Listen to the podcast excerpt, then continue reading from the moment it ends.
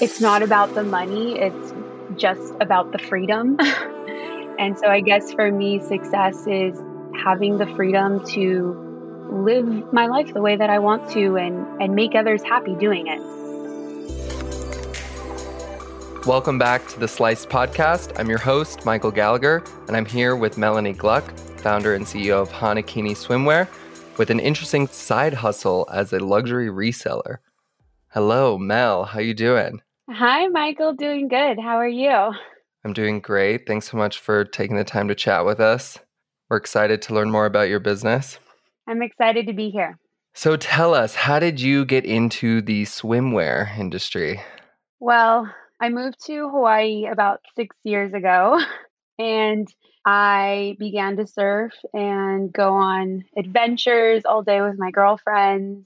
And I was shopping for swimwear and I was having to shop two sizes up and I couldn't really find things that fit my my curvature, my Latina hips, and from there kind of birthed the idea of just having swimwear that would be more inclusive and more body friendly and we kind of went I kind of rolled with it. yeah, that's awesome. I love the need based when you're the consumer who wants the product that you're building. Yes. That's kind of like the perfect story. How did you go from a frustrated consumer to I'm going to jump in and start creating something? It's kind of funny because I never actually like some people I feel like have a business plan. They're like, "Hey, I'm going to start this business like foundation 1, like here are my steps." Like it kind of just happened by accident, I started buying bikinis from China basically and finding out what worked, what didn't, what I liked, what I didn't. And then I was flipping them sort of in the community, you know, and what we now know is like Shein and Romwe and some of these companies. But for a while, it just like didn't sit well like supporting these large manufacturing companies in China. They were essentially knocking off larger brands, and it, it all just didn't feel well. But I could see that there was a business there. I was already selling these bikinis that weren't even my own. And I applied for a $10,000 line of credit. I got approved, opened a business, and I, I ran with it. then you ended up manufacturing your own designs? Correct. Yeah. So I started going through the manufacturing process and just sort of seeing like what their ethics and values were. Was it a sustainable fabric? Were they paying wages? And I found a few places in Indonesia, which I had already visited. I found a manufacturer that could do the designs that I wanted to do and started from there. Wow. So a few questions there. If you were to tell someone who's just starting out on their entrepreneurial journey and they know that they're going to need to find a manufacturer, what tips would you offer them? Research, a lot of research. Google is an amazing tool that we have at our fingertips now, and even just social media, just seeing what other brands are doing that you love that's in your industry, like research, research, research, and tons of reaching out. Yeah. So after you did a bunch of research, you found one that you thought was a good fit did you have to do like a large sample order or how did that work? Well, it's all been a learning process. Like I said, I never really intended it to like, I just thought I'm going to try to have a swimwear company. And if it doesn't work out, I'm just going to have a bunch of really cute bikinis for me and my girlfriends. That, that was sort of kind of how I thought about it. And so going with the manufacturer, like I honestly didn't sample. And now in hindsight was like, oh, like there were so many mistakes that were made because I didn't.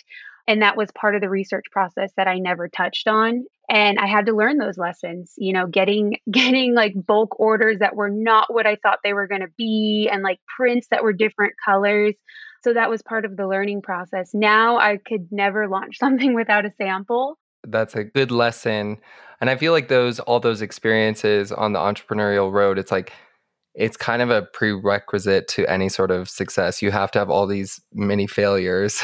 Otherwise, it's like you're not going to know otherwise. Totally, exactly. Like, and, and, that's just one of many examples in the last like four years of you had to go through those experiences to realize like and and it still happens to this day you know our like hang tags didn't come in time for our new collection and like we didn't time it out properly and like those are just things that have to happen to plan better and to know how to like reach the end product and end goal for your customer and when you said you applied for a line of credit i'm curious where did you apply an sba loan or it was a loan with Capital One, so it was a banking firm.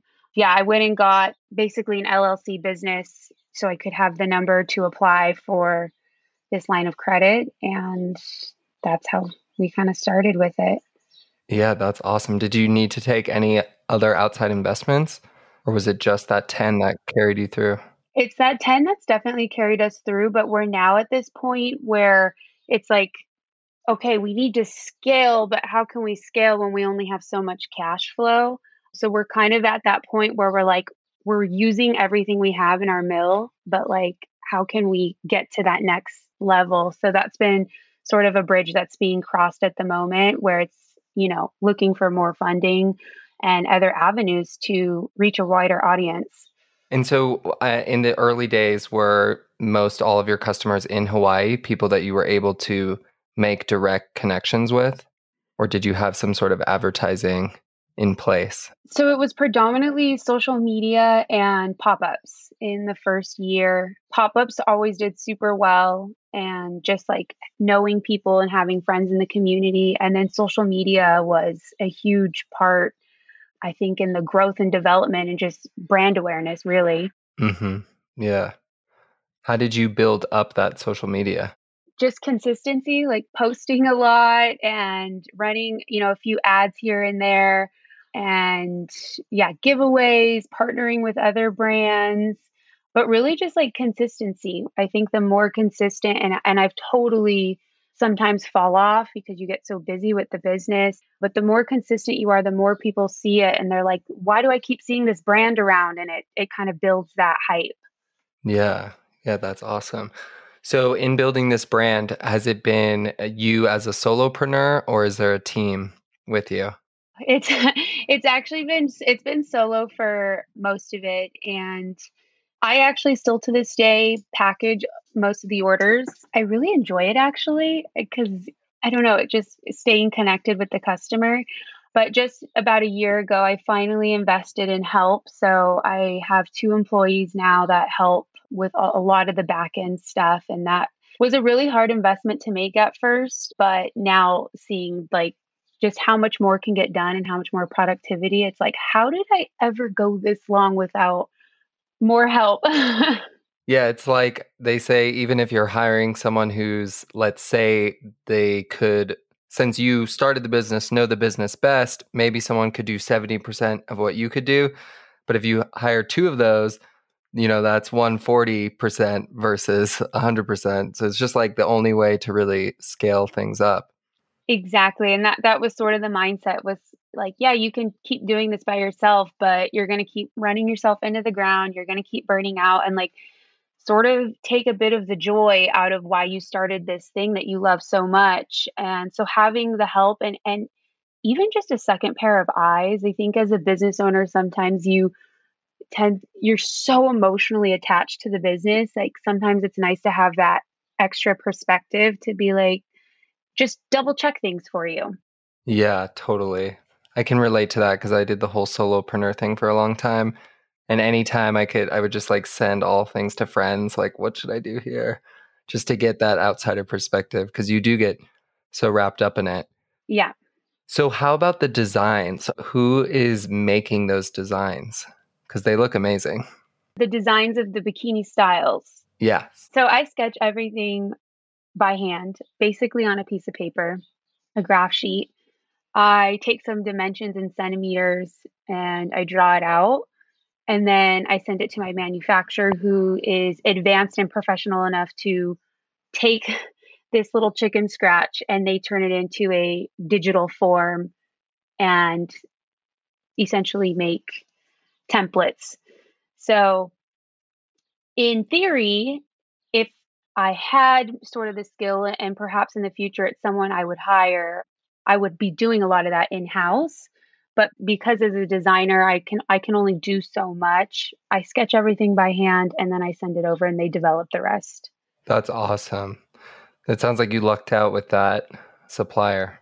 Yeah, definitely having an, a supplier or just a manufacturer who who is specifically in the industry. It's they've done it a million times, so they know, you know, how to help tweak your designs to make them exactly what you want them to be.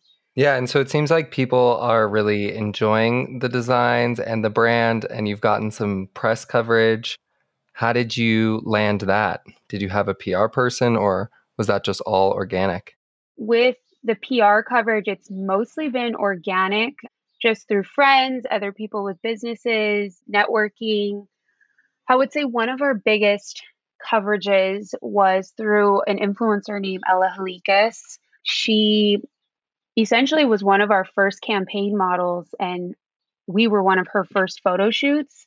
Through her we we built a strong connection in the early days as you know beginners in both of our industries and she's gone on to model for sports illustrated and many other things and she's been really kind to help kind of keep a little bit of the momentum as kind of like sisters. Yeah that's awesome.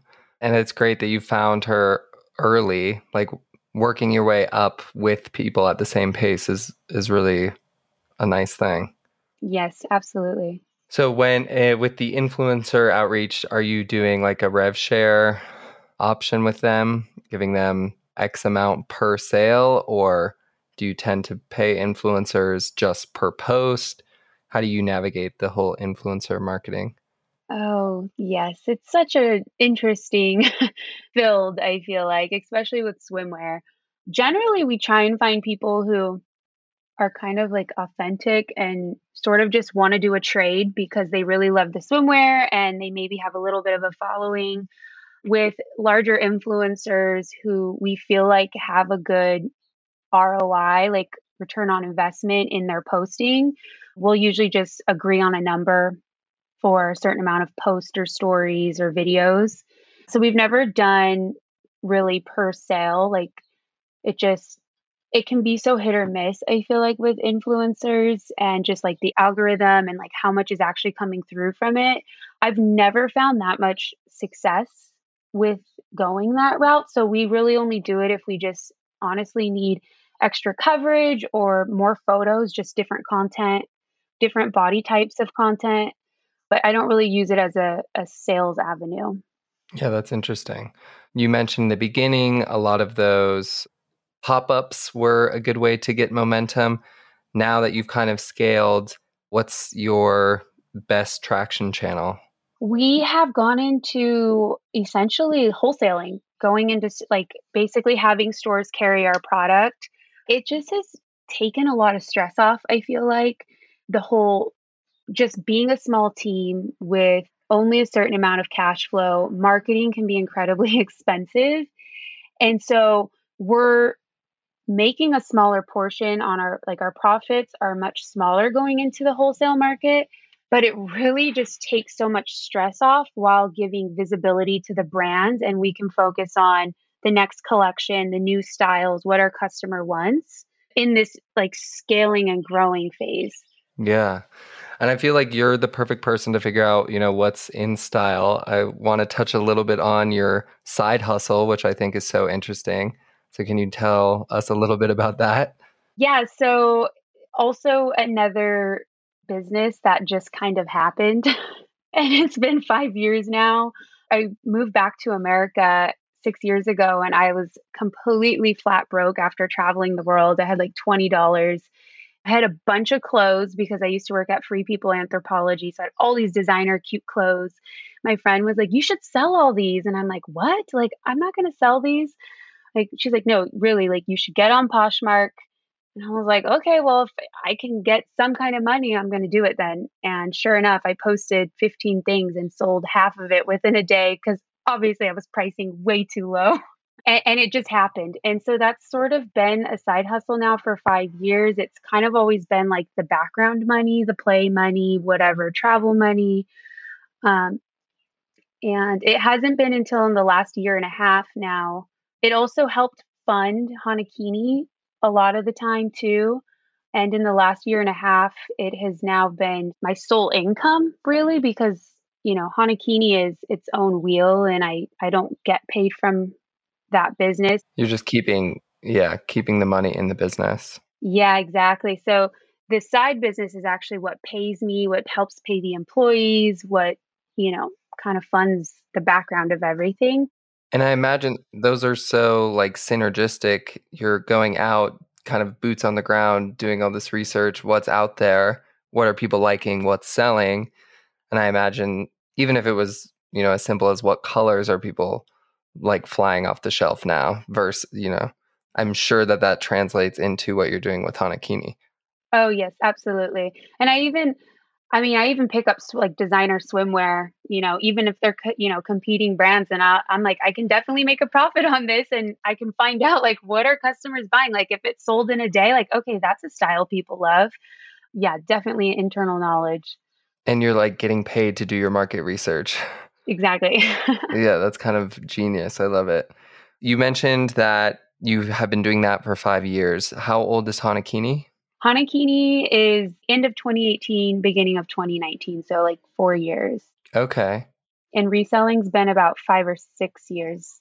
Yeah, that's that's amazing.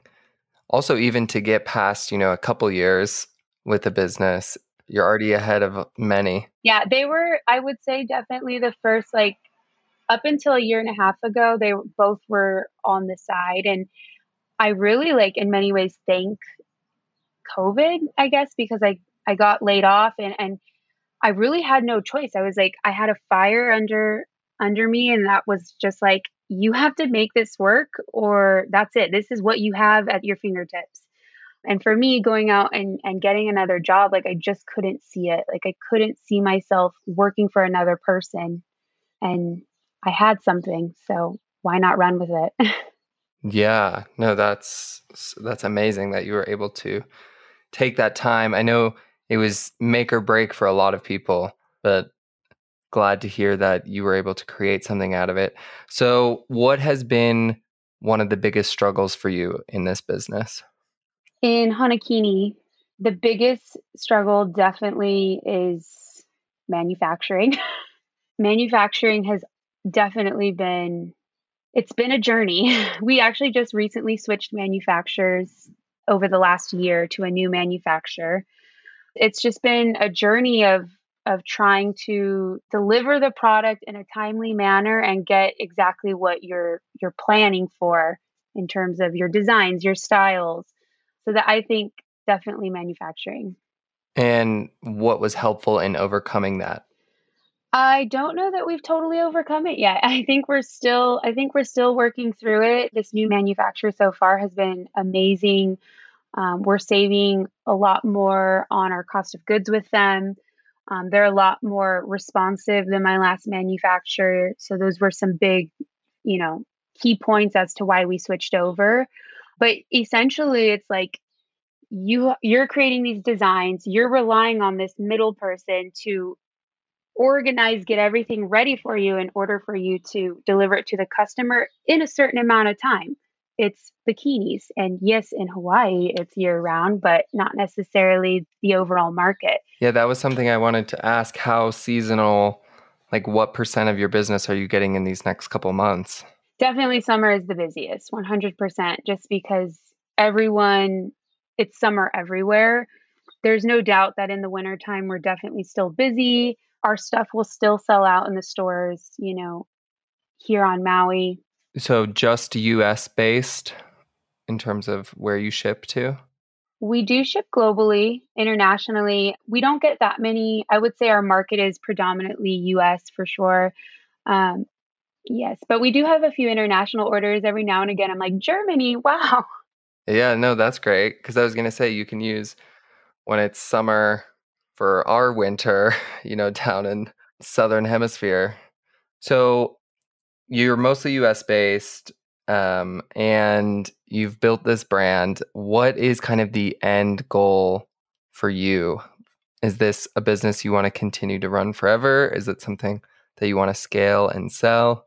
That's a really great question. I I don't know that I have an answer or a you know a foundation of of what the end goal is. I think as an entrepreneur, sometimes you think there's an end goal, but there never is. You're always chasing, I feel like. At this point, I think I'm definitely well integrated into the business and want to scale it, grow it, own it, love it. Perhaps in the future, if if maybe it's I've outgrown the business, I may consider selling. Um, but definitely at, at the moment, I, I want to scale it for sure. Yeah. So what would success? I know we we talked to a bunch of founders about their definition of success because it's different for everyone. What does success look like to you? Uh, what a question.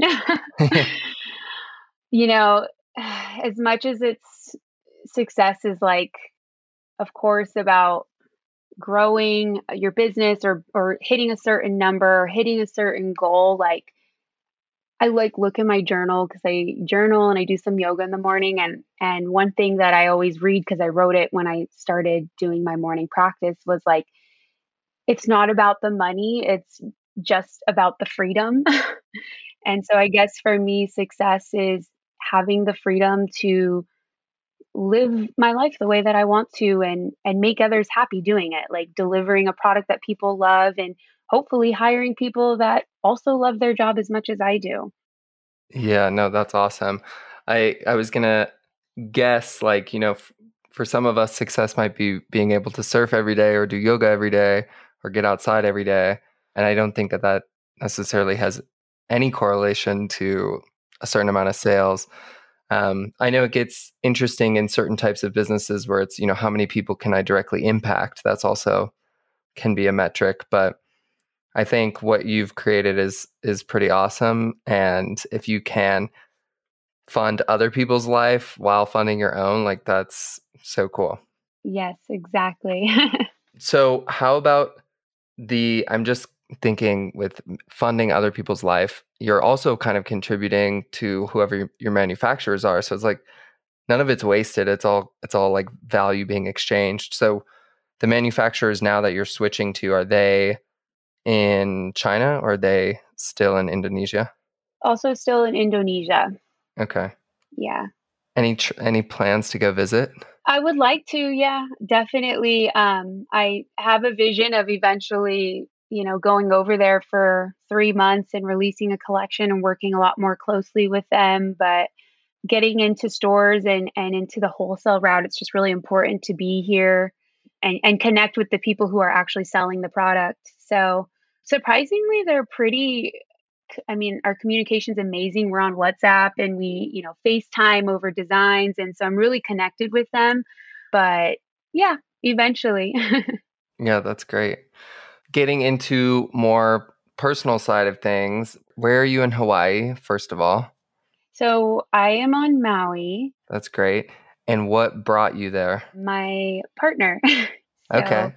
Yeah, we met. Love brought you there. Yes, love. We met in Italy and we came back here six years ago temporarily and and here we are still. awesome. In Italy, you were there for study for work? I did study, but that was only because if I was in school, they would give me a visa. So then I could stay there. so I sort of picked the easiest, most fun degree and was like, cool, Italian studies. It was like, you know, like classes were basically olive oil tasting and wine tasting. And I was like, that sounds great. Let's do that one. yeah, sign me up. And uh, what brought your partner to Hawaii? So he's actually born and raised here. Okay. So he had he had family here um, when we were moving back to America, and he had family here, and I had family in California, and we thought, well, that's an easy option. Let's go to Hawaii. Yeah, uh, let's go to paradise. From one paradise to the next, Italy to Hawaii. Well, you create your own life.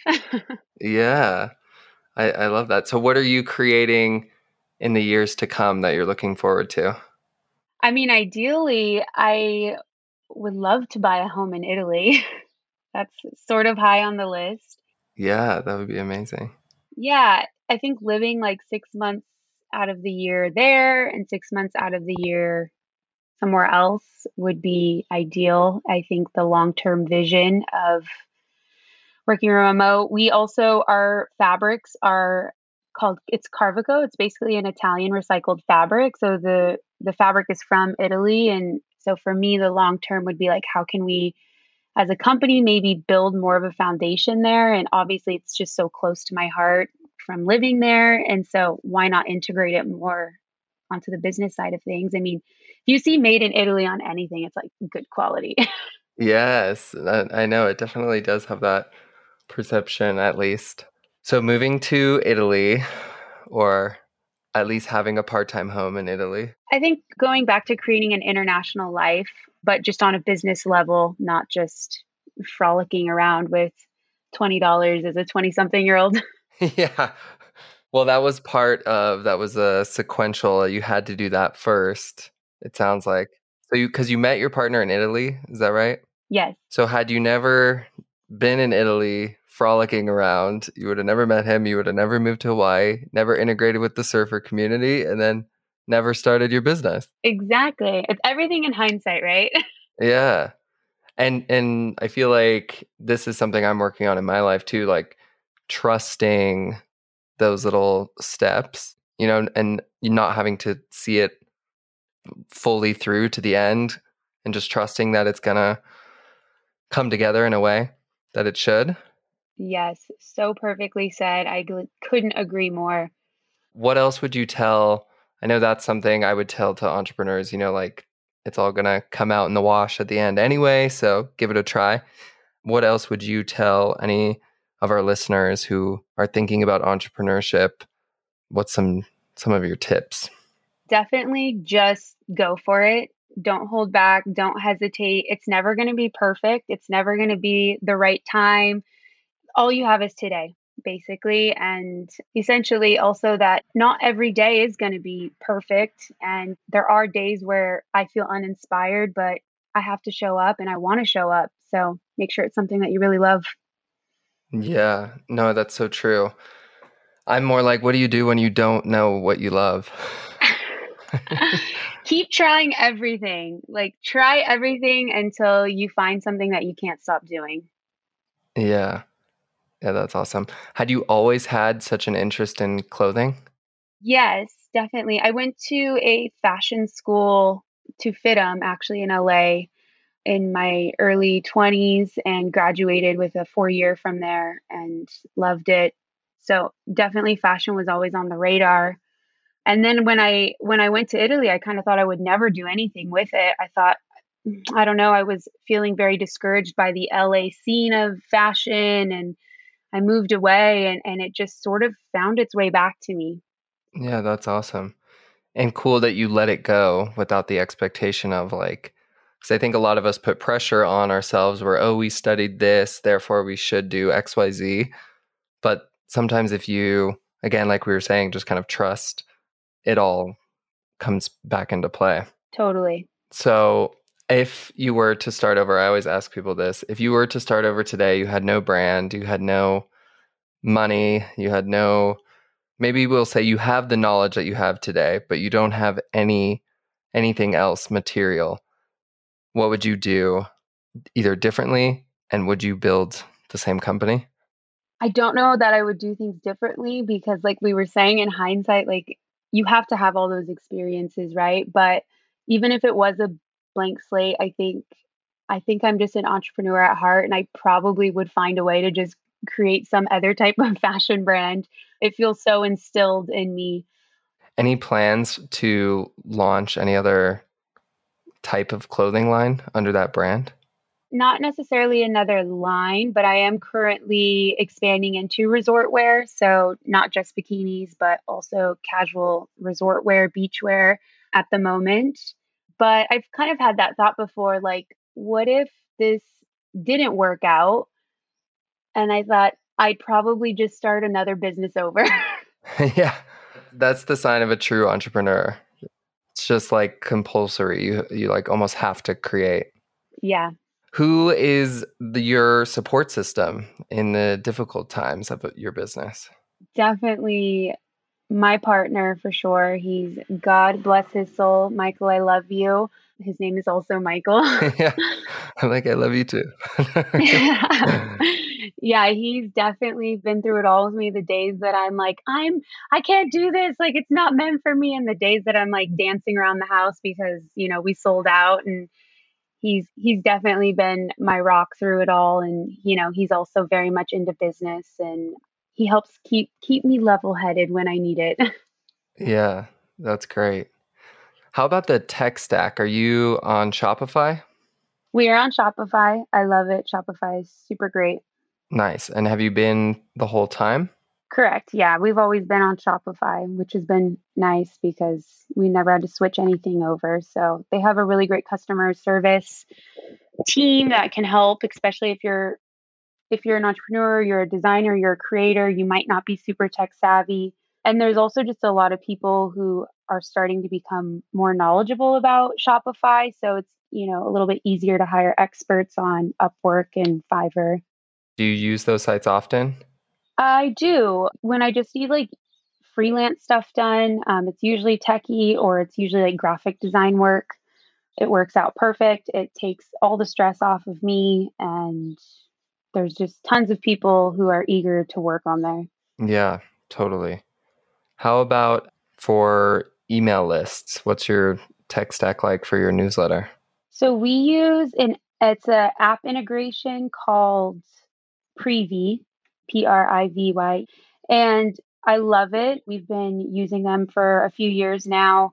I have a ton of updating to do because we'd like to get on, you know, text lists and some of those other forms of reaching out to the customer.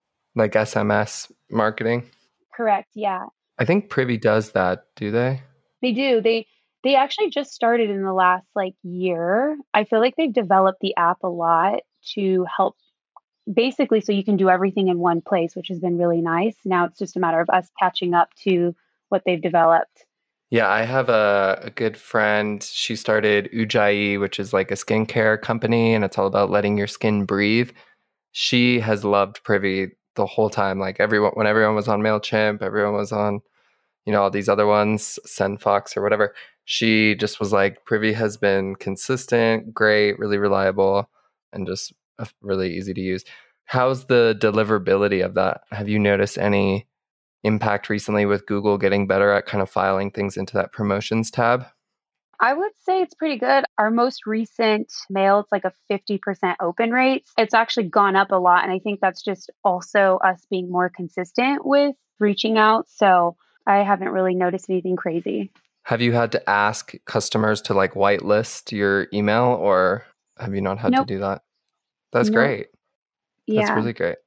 And then how about I'm just curious about email. So the actual designs of the email, will will you outsource that?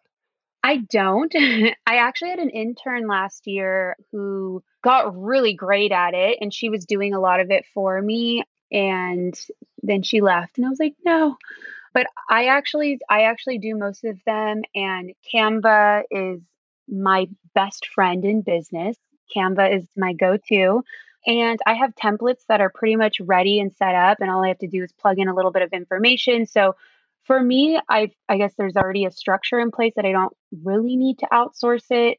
I've made it easy enough for myself to do it, but I think in the future, absolutely, I would love to have someone who's specifically doing emails, customer outreach with time.